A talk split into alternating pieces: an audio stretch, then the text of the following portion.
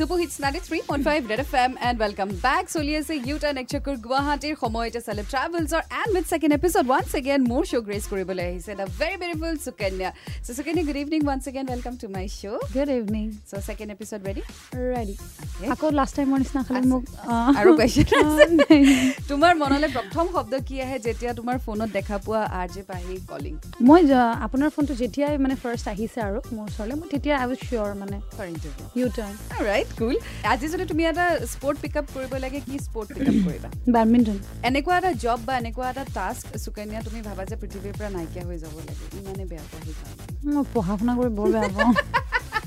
পঢ়া শুনাত উঠাই ডাইৰেক্টলি চাকৰি তাকৰি পোৱা চিষ্টেম এটা হ'লহেঁতেন। কিমান যে ভাল হ'লহেঁতেন। আৰু ফেন বুলি ক'লে সাধাৰণতে আমাৰ এইটোৱে পিকচাৰ আহে যে খুব ভাল পায় খুব ফ'ল' কৰে। বাট তাৰ মাজত এনেকুৱা কিছুমান ফেন মুমেণ্ট হৈ যায় য'ত ভাবিবলৈ আমি বাধ্য হৈ যাওঁ যে এনেকৈও মানুহে ভাল পায় নে? তেনেকুৱা কিবা মুমেণ্ট হৈছেনে কি কয় ন? মেল ফেন হওক বা অনুৰাগী হওক থাকেই। কিন্তু মোৰ এজনী ছোৱালীয়ে মোক মানে মাজতে হাহাকাৰ কৰি দিছিলে। মোৰ টাইটেলটো ৰাজগুৰু হয়। ত' মোৰ কাজিনছ যিমানবোৰ ৰাজগুৰু আছে চবকে তাই ফ্ৰেণ্ড ৰিকুৱেষ্ট পঠিয়ায়। চবৰ লগতে তাই কথা পাতে। অকল এটাই কথা মোৰ ফোন নম্বৰটো বিচাৰে। কিন্তু ছোৱালীগৰাকীয়ে পিছত ক'ৰবাৰ পৰা মোৰ নম্বৰটো পালে।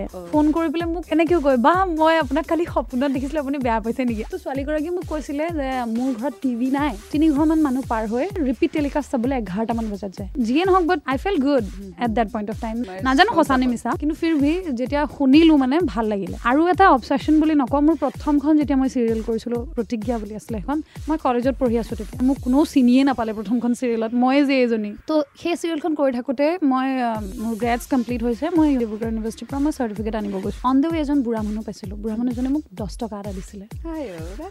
দেটছ টু চুইট আৰু সেই দহ টকাটো মোৰ হাতত আজিও আছে। চ' যিহেতু we are talking about fan so' তোমাৰ নেক্সট প্ৰজেক্ট কি? আপকামিং প্ৰজেক্ট মিউজিক ভিডিঅ'জ কিছুমান কৰি আছোঁ। আৰু আদাৰ দেন দেট চাগে I'll again return back to the same business মানে ডেইলি শ্বপত চাগে যাম চাগে মই।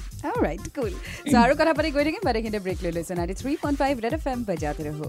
Super hits ninety three point five red F এমত মই আপোনাক সৈতে পাহি ৱেলকাম বেক চলি আছে ইউ টাৰ্ণ এক চক্ৰ গুৱাহাটী গুৱাহাটী চক্ৰ মাৰি আছোঁ আজি সুকন্যাৰ সৈতে চ' সুকন্যা এটা এডভান্টেজ গুৱাহাটী চিটিখনত থকাৰ আৰু এটা ডিছএডভান্টেজ গুৱাহাটী চিটিখনত থকাৰ কি বুলি ভাবা গুৱাহাটী চিটিখনত থকা ডিছএডভান্টেজটো আগত কৈ লওঁ যে ক'ৰবাত যাম বুলি ক'লেও পটককৈ যাব নোৱাৰি ট্ৰাফিক আৰু এডভান্টেজ একেবাৰে ফ্ৰী থকা মানুহটো ইয়াত বিজি থাকিব পাৰে।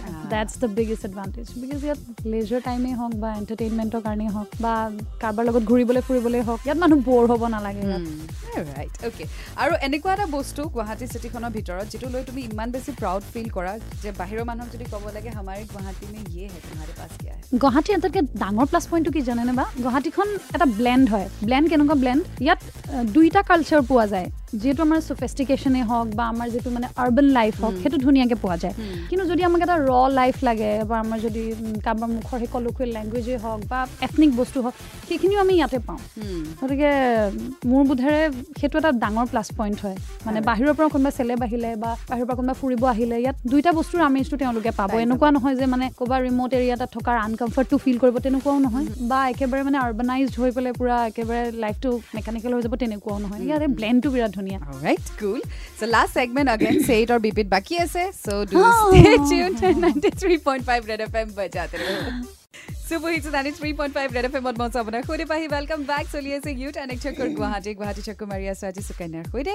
লাষ্ট ছেগমেণ্ট চেইট আৰু বিপিত আঠটা question one beep definitely beep this time right তোমাৰ ওচৰত বিচনাৰ ওচৰত এনেকুৱা তিনিটা বস্তু যিটো সদায় থাকে কনষ্টেণ্ট আৰু ৰাতি। চেলফোনটো আৰু মোক তিনিটামান গাৰু লাগে। আৰু মোৰ হাজবেণ্ডো হৈছে চাৰিখন পাঁচখনমান যদি চব ফালৰ পৰা ফেন লগাই ল'ব পাৰি। তেওঁৰ সেইটো সেইটো মই লগতে মানে এড অন কৰি দিছোঁ। গতিকে মোৰ কাষতটো হ'লেই আৰু। অ'কে আৰু আজি যদি যিকোনো এটা চং টাইটেল এনি লেংগুৱেজ বা ফিল্ম টাইটেল ক'ব লাগে যিটোৱে তোমাৰ লাইফটো বৰ্তমান লাইফটো খুব ধুনীয়াকৈ ডেছক্ৰাইব কৰে সেইটো কোনটো গীত হ'ব বা কোনটো ফিল্ম টাইটেল হ'ব?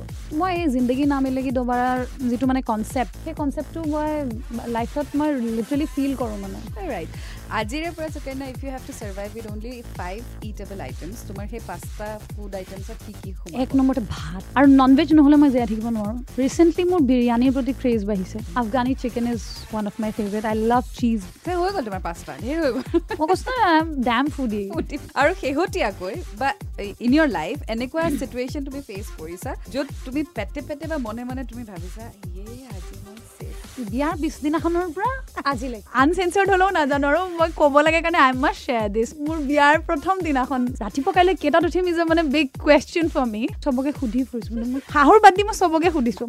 চবে কৈছে no' it's not a big deal উঠিবা আৰু চাৰে সাতটা আঠটামান বজাত। তাৰ মাজৰে এগৰাকী আছিলে তুমি চাৰিটামান বজাতে উঠি পেলাই ঝাৰু চাৰু দিবা ধুনীয়াকে। ঠিক আছে শুলো। মৰ্ণিং কি হ'ল? এটা সময়ত মই উঠিছোঁ দেখিছোঁ ৰুমটো গোটেইটো আন্ধাৰ হৈ আছে। মই ভাবিছোঁ আৰু অলপ দেৰি শুব পাৰিম। তাৰপিছত এপাকত খপকে সাৰ পাইছোঁ দেখিছোঁ এতিয়াও আন্ধাৰ হৈ আছে চোন। কথাটো কি? উঠি পেলাই চাওঁ চাৰে নটা বাজিছে। ৰাতিপুৱা পিছদিনাখন চাৰে নটা বজাত উঠাৰ এম্বেৰেচমেণ্টটো কেনেকুৱা হ'ব জাষ্ট ইমেজিন মানে। বাষ্টেড আৰু আজি যদি গুৱাহাটীত তুমি এখন দোকান খুলিবলৈ সুযোগ পোৱা কিহৰ শ্বপ খুলিব বিচাৰিবা?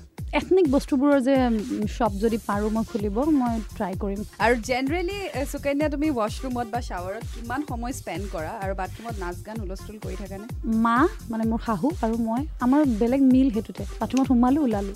লাষ্ট কুৱেশ্যন আজি তোমাক ৰেড এফ এমে এটা ধুনীয়া ৱাছৰুম ক্ৰিয়েট কৰি দিছে য'ত ধৰা jacuzzi bubble bath aromatic candles লগতে ৱাইন তেতিয়াতো আৰু চব আছে। এতিয়া তুমি ইয়াতে অপশ্যন আছে three option one mobile phone option two newspaper আৰু অপশ্যন থ্ৰী চামন স্পেচিয়েল কাক আৰু কিয় there's a confusion between the first and the last one. Again, to be very honest, হাজবেণ্ডটো লগত থাকেই আৰু বেলেগটো স্পেচিয়েল ওৱান নাই নাই। গতিকে ফোনটো হ'ব পাৰে ডেফিনেটলি স্পেচিয়েল ওৱানেই হ'ব ঘৰত গৈ মাৰ খাবতো নাই আৰু Alright, cool. So this was it. Thank you so much, Sukanya, once again for gracing my show. Thank and I hope to you. see you with season four again. Definitely All right, 93.5 Red FM, Bajat Raho.